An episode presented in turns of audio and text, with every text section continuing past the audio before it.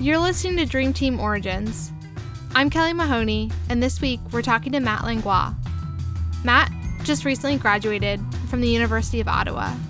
He was one of the head organizers of a little hackathon called UOttaHack. Matt's one of the nicest people you'll ever meet.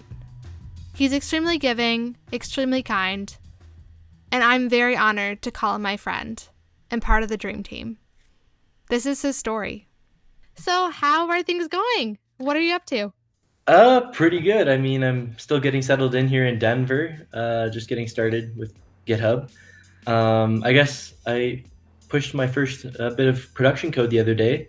That's exciting. That was exciting. Yeah, and nothing blew up, so I didn't destroy GitHub. That's always a nice feeling. That's a very good feeling. But yeah, I guess I'm getting settled in still, and honestly, it doesn't feel like work. It's a dream job, really. Aww. So, yeah, after the internship last summer, you know, I knew what the team was like, and I absolutely loved it there. So coming back was just such an easy and obvious choice for me. Mm-hmm. And then once I got the return offer after the internship, it was just like, I was so happy. I was thrilled to be able to come back and join the same team. That's awesome. So yeah, cool. Getting settled in, and then doing my round of conferences as well. We had HackCon on the weekend, and then I came back this week to Denver and went to GopherCon. Oh, awesome. Is that Go language or something? Okay. Yeah, so I don't know much about Go, and my team is making a push towards Go, so I figured I might as well go there and learn a little bit. Oh, that's awesome. Yeah, the little gopher mascot thing they have is adorable. Yeah, we actually got a little plushie. Yeah, I've seen plushies of them before. Pretty cute. Alrighty, so I guess we'll just jump right into it. So you're a recent graduate. Do you want to tell me a little bit about your time at university? Sure, yeah, I guess I can start. I can start kind of like from the beginning and what got me into university. So yeah, I grew up in a small town, and I was really interested in tech in general and playing video games, obviously, but there wasn't much of a tech scene in my high school. So throughout high school, I kind of learned a little bit of programming on my own, figured out that's what I want to do. I actually got a part-time job in high school developing websites it was a small web dev company based out of Carleton Place where I live. And I guess that gave me my first like little bit of experience, and I realized this is something that I want to do as a career. So I figured I might as well go to university for this. And I had a few options. I applied to Waterloo, University of Ottawa, and Carleton University. And I actually got offers from all three, but Waterloo was kind of an alternate offer, so it wasn't directly computer science. And then I did a few, I guess, field trips in high school to the University of Ottawa, and I saw that the community there was pretty good. They did quite a bit of extracurricular activities, something that I was kind of passionate about throughout high school, and something I was also passionate about throughout university. So that's really what drew me in to the University of Ottawa. And I guess going from there, I found out that my passion was more cybersecurity. So it's kind of funny, but in my first week at the University of Ottawa, I found a vulnerability, and it was with their meal plan system. I was building a Pebble smartwatch app, something just on my own time, not related to classes or whatever. And it was going to allow me to check my meal plan balance. And I found out I had a bug. And what this bug allowed me to do was log into anyone's account without a password. So the first thing I did is realize that this is something I could do, and then report it right away. And it ended up getting patched, but I kind of got a thrill out of that and wanted to do cybersecurity or learn more about cybersecurity throughout university. So you mentioned Pebble. So I remember when Pebbles first came on the market, I had one, and I thought I was the coolest person in the entire world because in my little small town, I had a smartwatch. That was very big for me. Do you remember? Exactly. Yeah. Do you remember the first thing that you built on a Pebble watch, or the first thing you developed for it? Yeah. So I actually got the Pebble just before university. And so the first thing I built was this meal plan app that I found that vulnerability in the university. But I guess that was a great way to start, because I hadn't really used JavaScript too much up to this point, a little bit for web dev, but I really wanted to practice more with JavaScript, and Pebble offered a JavaScript library. So I was able to use that to build this app, and then, something that's practical for me and other students, but also a great way to learn how to use JavaScript in a rather simple environment. You know, there's not too many commands, it's not overwhelming, but yet I can build something practical that I can see on my wrist. I can see my meal plan balance. And through that, I actually developed quite a few more apps. Like that was the very first one, got my little intro to Pebble, if you will, and I was hooked. So I noticed in Ottawa, there was somebody looking to start a Pebble meetup group, and I met up with him, and then we actually formed the Pebble Ottawa Group, which had, I want to say, about 100 people by the time Pebble went under. But it grew really fast, and it was a great experience because I got to meet other people and see what apps that they were working on, and also see how I could improve my apps. So after I built the meal plan one, I ended up building another app called Meetup. The goal of Meetup is it allows you to build a community. So instead of just a one-off event, you can have recurring events, build a community around it. And so that's how the Pebble community came sort of alive through these Meetup groups. And so I ran the Meetup group, but then I also built a Meetup app. So what this Meetup app allowed you to do was to subscribe to meetups, either Pebble meetups or other meetups on meetup.com. And you could get notifications on when the next event is taking place, some details about the event. And if you had an account, you could sign in and even subscribe to the event so people would know that you're going. My passion for programming really existed outside of the class. A lot of the classes was theory, and to me, a lot of the classwork was pretty boring. But I ran things like Pebble meetups, and I ran Pebble hackathons and DEF CON 613 security meetups, and was part of the IEEE.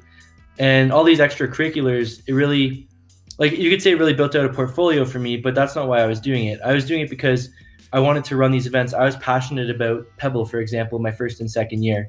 And so I ran these Pebble meetups because I was passionate and I wanted others to have that same experience that I had. And then through that, I guess, running these meetups and stuff, I was able to kind of grow myself out a little bit. Like I was very shy going into university, but through running these meetups and joining all these extracurriculars, I started giving talks and really networking and going to a bunch of conferences, both on behalf of Pebble, on behalf of like the University of Ottawa, and then also just as a student, I went to conferences and hackathons. So yeah, it's really the outside of the classroom stuff that really stood out to me. And so that's why in my fourth year, I ran UOttaHack. I wanted the University of Ottawa students to have that experience of participating in a hackathon and working on a side project beyond the classroom. I found a lot of the stuff that we do in the classroom, well, it's maybe like towards theory and stuff like that, it's a little bit less practical towards the real world. And so hackathons really allow you to sharpen your tool set. You know, if you want to work in Ruby on Rails and play with databases and stuff, it's something that we don't really get to do in the classroom. What was your first hackathon that you went to? I'm trying to remember. I want to say it was probably Hack Western. Yeah, I think it was Hack Western, where I worked on this app called CTF Fort. And CTF Fort, it was supposed to be a cybersecurity thing where you could do CTF challenges in this application that we built. And I worked on the project with my roommate and another person that I met at a different school. What was your favorite piece of swag that you ever got at a hackathon? Ooh,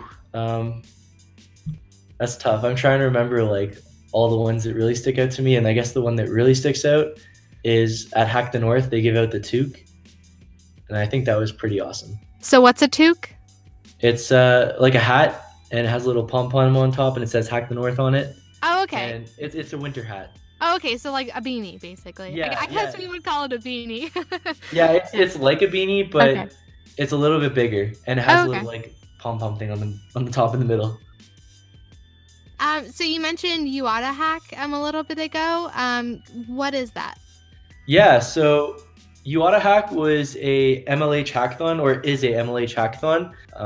And I've been to plenty of these hackathons myself, going and building apps, such as there was an event called Hack the North, and I went there and built another app for the Pebble.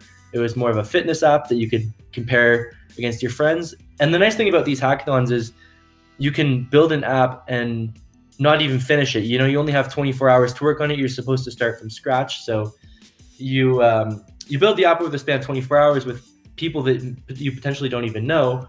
And then at the very end, you can demo it. And the cool part is it's not required to be perfect. It, like, by all means, you're going to have bugs in your app, and The judges typically don't care about bugs, but they want to see, you know, what your idea was and how you can present this idea, and also what you can kind of get done in that 24 hours. And I think it's great because you get to learn. So through all these hackathons that I went to, I really wanted to share that experience that I had with the students at the University of Ottawa.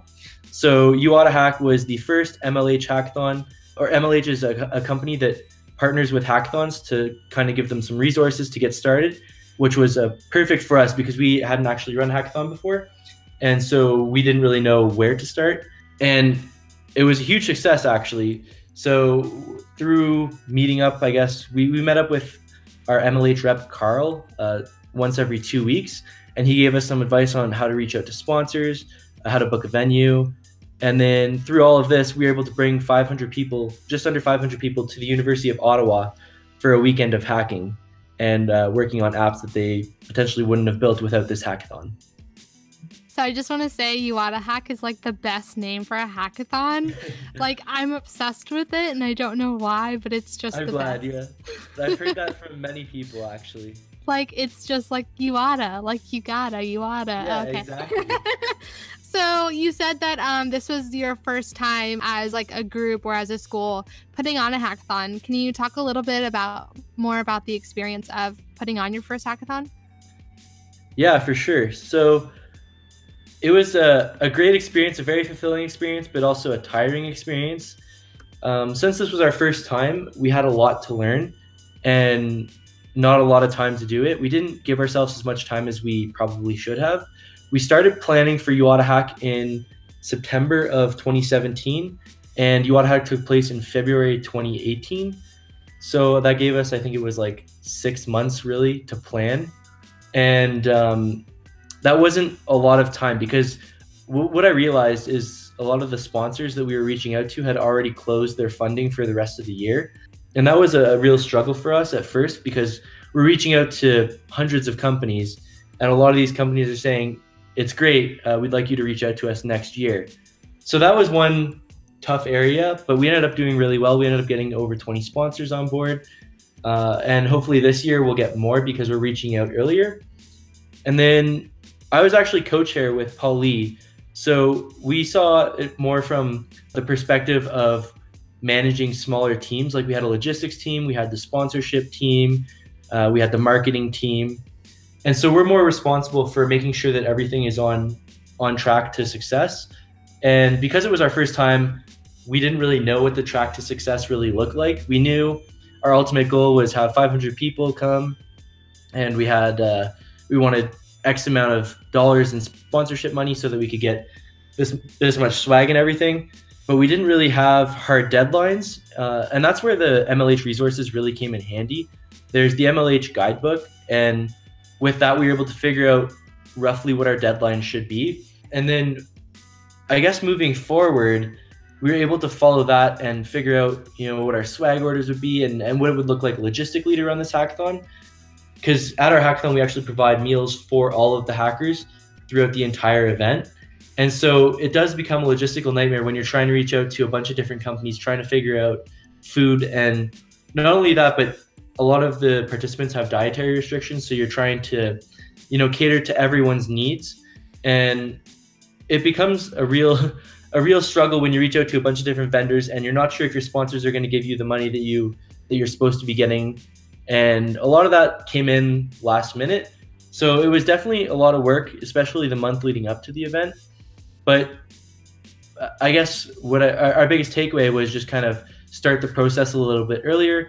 And now that we have all of these contacts, as well as what the process kind of looks like, we were able to start that earlier, and we got the ball rolling, and it's going really well this year.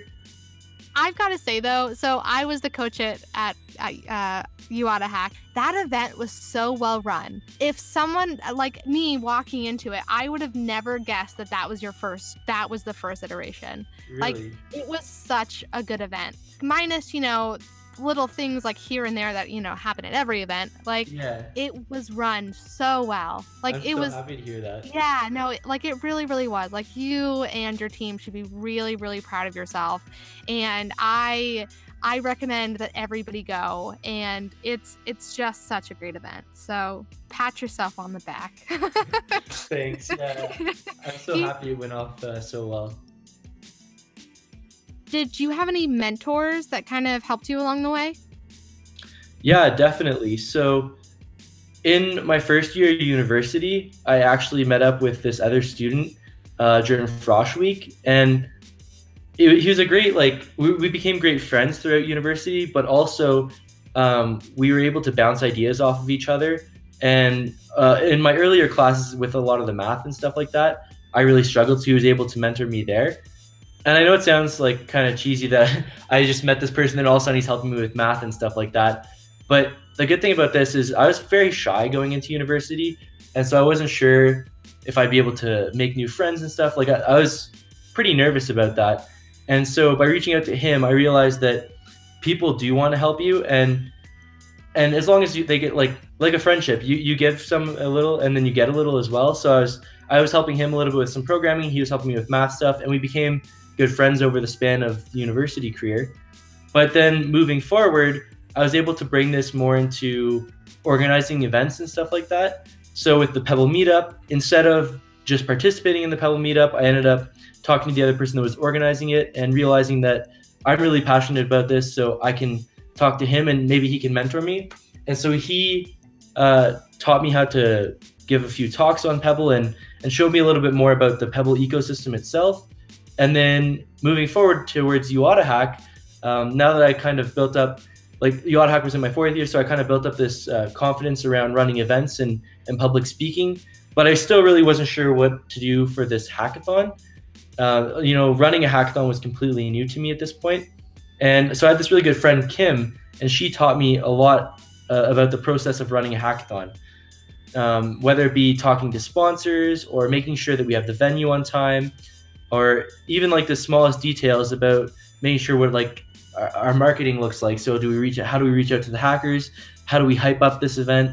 And Kim was really there throughout the entire process. Whenever I had a question, she was able to answer, and I guess it's because her experience through running events like QSEC, which is one of the biggest software engineering conferences for students in Canada, and then she also ran a hackathon at Concordia. So she had that experience and was able to pass on some knowledge to me, and it was really helpful in terms of running the event. So you mentioned working at GitHub. Can you tell me a little bit about that? Yeah, so it's really a dream come true. I guess I'll kind of start from the beginning and what got me there, because it was quite the process, honestly. So it started back in first year. My school had the option to do a co-op program, and while the co-op program was great, it kind of limited your options. You had to apply to options within the co-op program, and if you got an offer, then you had to accept that offer. And it's a great opportunity for people that don't have experience in the industry, or that potentially don't want to reach out to companies and maybe are a little bit more shy. But for me, I wanted to reach out, and I wanted to try and make my own opportunities. And so I dropped the co-op program in my first year in hopes that I would find something awesome. And at the end of my first year, unfortunately, I didn't land an internship in San Francisco or anything. I worked for the government in Canada. But at least I got to do something that was related to programming, so gaining a little bit of experience. And then moving more into my second year, I started realizing that I needed to do a little bit more outreach. In my first year, I actually applied to the Google internship. I think it's called Google Practicum or something like that. And then I also applied to Shopify, which is a big company in Ottawa, both which I got rejected from before I even had an interview or anything. So going into my second year, I realized I really need to I guess, sharpen up my skills and also apply to more places, because in my first year, I really wanted these awesome opportunities, but I didn't land these awesome opportunities. And that was because I didn't apply too many places and my resume was pretty blank. I didn't do very much at the time in terms of extracurriculars. And so I had nothing that really set me apart from other students. And that's what companies are looking for, because sure, you can have A's in all your classes, but there's probably hundreds of other students that also have A's in all their classes. So you really need something on your resume that sets you apart. So more in my second year, I started working on side projects and getting involved in these like Pebble meetups and just in the community at UOttaHack in general. Like I said earlier, I was on the IEEE. And so through this extracurricular activities, I started building out a bit of a network and talking to more companies. And I ended up in second year, so looking for my third or my summer before third year internship, I ended up applying to a bunch of different places like Twitter and stuff, and it was going great. I got interviews with a few places, but again, none of them followed up, and so those all fell through. But I guess the coolest part was there's this meetup in Ottawa called OWASP, and I met someone at the OWASP meetup, and he said that he was looking for someone to help him with his startup. So instead of working at a huge tech company, I actually got the experience to work at a startup in my summer between second and third year. And this was a different experience because I was the third person on the startup and I was working from home. So working in my own, like, you know, roll out of bed and roll into my computer chair and start working and stuff like that. So it's a very different experience. You have to be very self-motivated to do this kind of stuff. But I think it was an awesome opportunity for me to not only like kickstart my career, but also try something different, try something, you know, it's a startup. So they're trying to build bleeding edge technologies and I'm learning something new every day. And that was sort of my second to third year experience. And then now that I had this experience built up, going into third year, I applied all over the place. There's this handy website called intern.supply, which I'd really recommend people check out because this website lists probably 200 internships. So with my previous experience, I updated my resume. I also talked a little bit about more of my, or added a little bit more about my extracurriculars on there so that companies would see that, you know, I'm more than just getting good grades in class, which actually I didn't get amazing grades, but I think the extracurriculars kind of made up for it. And then, yeah, after going into my fourth year, applying to all these places, I applied to GitHub, I applied to Twitter, Microsoft, Amazon, and intern.supply had this huge list. So I just applied pretty much everywhere. And I guess the first step for me, like I was really nervous, you know, I kept saying to myself, you know, I'm not good enough. I'm not gonna make it. But I think I just had to put myself out there. And so I ended up applying to all these places. And then it was awesome to hear back. I heard back from 10 and I had interviews with 6 and then ended up getting offers from about 4 of them. So even though I applied, it seems like everywhere, you know, I didn't hear back from too many places, but thankfully I heard back from GitHub and that's where I interned. So between third and fourth year, I had an internship at GitHub based out of San Francisco. Absolutely loved it there. And then at the end of my internship, I talked to my recruiter about the possibility of coming back for full-time. And there was a process to transition from an internship to a full-time offer. And so, yeah, I did a few interviews and that's how I ended up where I am now. So during this entire process that you basically just laid out for us, was there ever a moment where you were like, wow, I really am a developer, or wow, like I really am like damn good at doing what I do? Yeah, I think that there was actually 2 moments kind of like that. The first would have been, I guess, when I was applying to all these places and started hearing back that I was getting offers. It's like, I realized at that point, you know, I'm actually capable of coding. These companies recognize all this work that I've put into my side projects and all this work that I'm doing on the side. And I was really worried because growing up, my dad always told me, you know, you're going to have to go to school.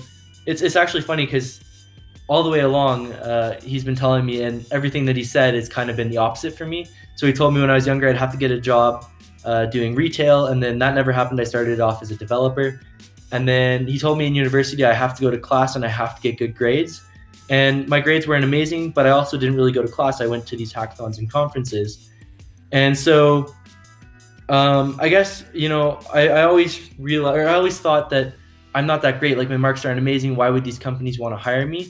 But then I decided to apply to a bunch of these places, just take a shot, you know, and hopefully maybe some of these companies will see some of the stuff I did. And then I ended up hearing back from quite a few, getting interviews and then actually getting offers from a couple. And that's when I realized like, wow, this is real. Like I'm actually getting these offers for these amazing opportunities, these internships that are based out of San Francisco, you know, something that I started programming when I was 6, and I thought, like, this would be amazing. By the time, you know, I'm an adult, I'd love to work in the States. I'd love to work in San Francisco. It's a dream. And so yeah, getting those offers, it's wow, I can actually, you know, these companies recognize what I do and I can actually code. And then I think the second time was when I had first started my internship at GitHub. Like, I just remember waking up one day and being like, I made it. I'm here. I'm in San Francisco. This is what I always wanted to do. It's a dream come true. And to this day, I still feel like I'm living a dream and I don't want to wake up. That makes me so happy. So on the reverse of that, was there any point in your career as a student where you felt imposter syndrome or felt like you didn't belong? And if so, how did you beat it?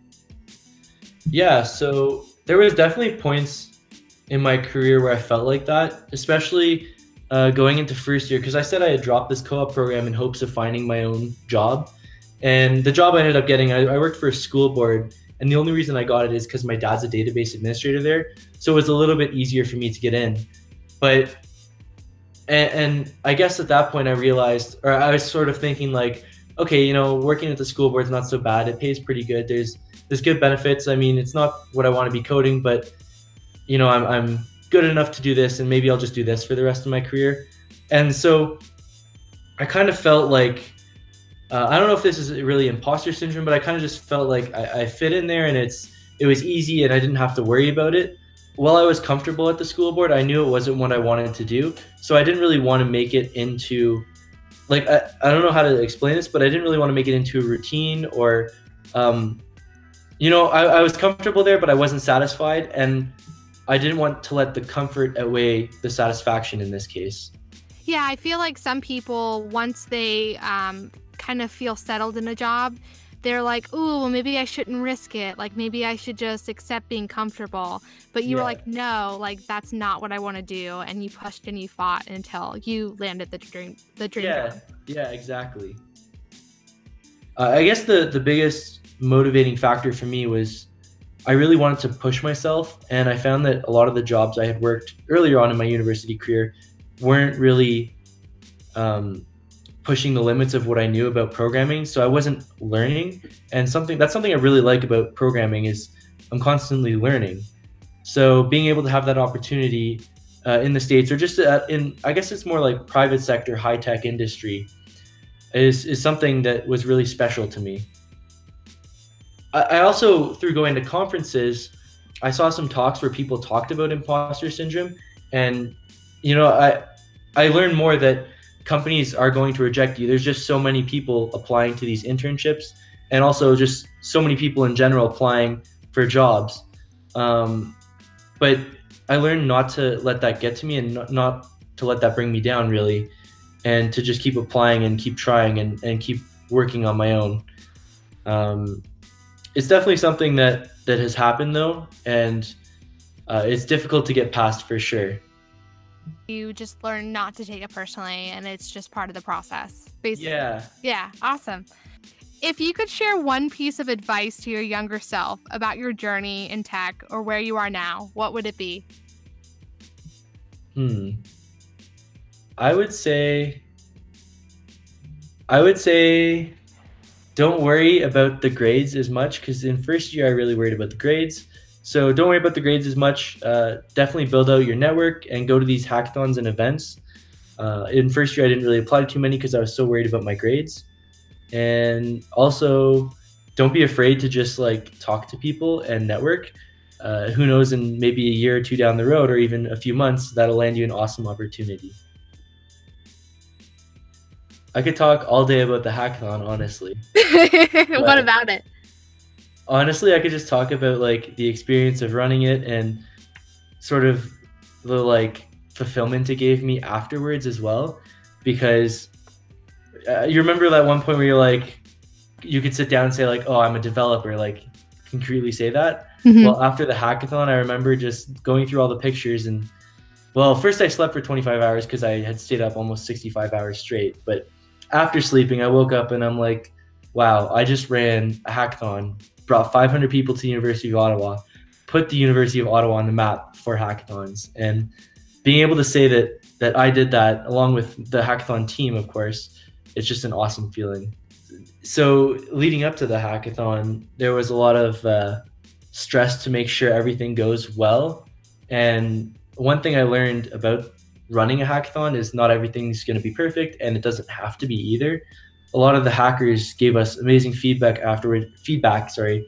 saying that they had an awesome time at the hackathon, even though there was an issue with the elevator, for example, or there was a slight issue with busing one of the days. And so the hackers, well, I thought like, oh no, this is going to ruin the hackathon. Like, it's really affecting people. The hackers were really appreciative with what we had done. And so afterwards, going back through the pictures and just seeing all of the creations that people had made and the amazing time that our sponsors, our hackers, and our judges were having. And also we had the Vice Dean of Engineering from the University of Ottawa come by, and he was just blown away by everything. So hearing all of this feedback from the hackers and from the university and from the sponsors afterwards, it's just one of the best feelings, honestly. It really goes to show you that, like, if you put a little bit of effort into something, you'll get a lot of fulfillment out of it afterwards. And I loved running the hackathon, so I really hope it's here to stay. Be sure to check UOttaHack.ca to keep updated with all the information about UOttaHack this year. Stay tuned after the credits to see if Matt prefers In-N-Out or Five Guys Burgers.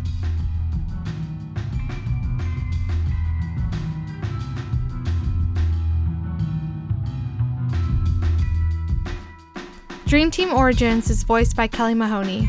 Our special guest this week was Matt Langlois.